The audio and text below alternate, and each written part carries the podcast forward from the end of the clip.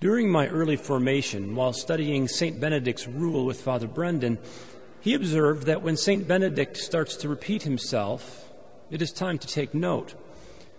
The repetition signals that the topic is of greater importance to the Father of Monks, a point he doesn't want us to miss or that he expects will cause some difficulty.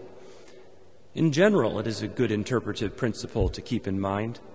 If a boss or a spouse brings something up repeatedly, it indicates they considered the matter important. The liturgy is no exception. Liturgical repetition should make us sit up and take note and ask what we may have missed that the church needs to tell us again. With this in mind, what do we make of today's gospel? Since Christmas Day, we have heard St. John's prologue proclaimed three times. Three times in a mere nine days. That is an impressive liturgical density. this suggests that despite not mentioning any of the traditional imagery of stable, manger, angel choirs, or awestruck shepherds, this passage goes to the very heart of the meaning of Christmas. The repetition may also indicate that we are likely to misunderstand what is being communicated. The Word became flesh, announces the evangelist. But that is not a dry historical fact or a purely intellectual proposition or a premise of speculative theology unrelated to daily existence. It has consequences.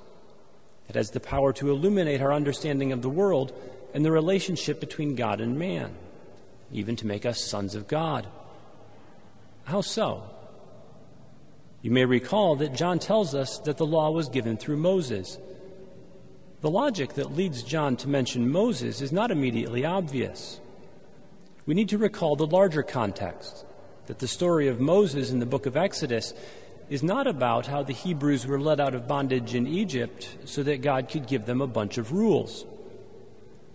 The story of the giving of the law is more accurately the story of how God established his dwelling place in the midst of his chosen people.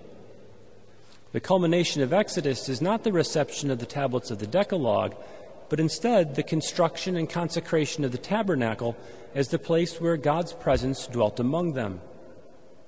John echoes that event when he says that the Word became flesh and dwelt among us. God tabernacling with his people was a true grace. But in the Nativity, we have been given a greater grace, grace in place of grace, as St. John says. The incarnation is the definitive fulfillment of what Moses in the tabernacle prefigured that God desires to dwell with his people, that he has chosen as his own, and by dwelling with us, to set us free from sin. John makes another allusion that deepens the meaning further. This is easier to see if we do not think of the Word becoming flesh as a transformation, but instead as an espousal. The Advent liturgy makes extensive use of the image of Christ as a bridegroom as it prepares us to celebrate Christmas, so we are on solid ground to do so.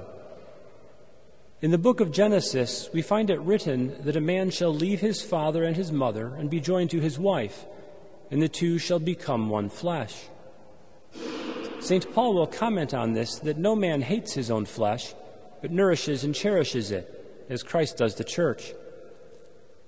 It is not that God has become a man, but that in becoming flesh, the Word has espoused all mankind to God as his own beloved possession forever. As Jesus warns the Pharisees, what God has joined together, let man not put asunder. Brethren, the Word has become flesh. In the babe of Bethlehem, we see our frailty and imperfection espoused by God in an indissoluble covenant. He has come to dwell in our midst because he cherishes us, to nourish us and bless us with his presence. It is no long ago historical event, but a daily renewed reality given us especially here in the Mass, where we see the grace and truth of our Lord who continues to come to claim us as sons of God.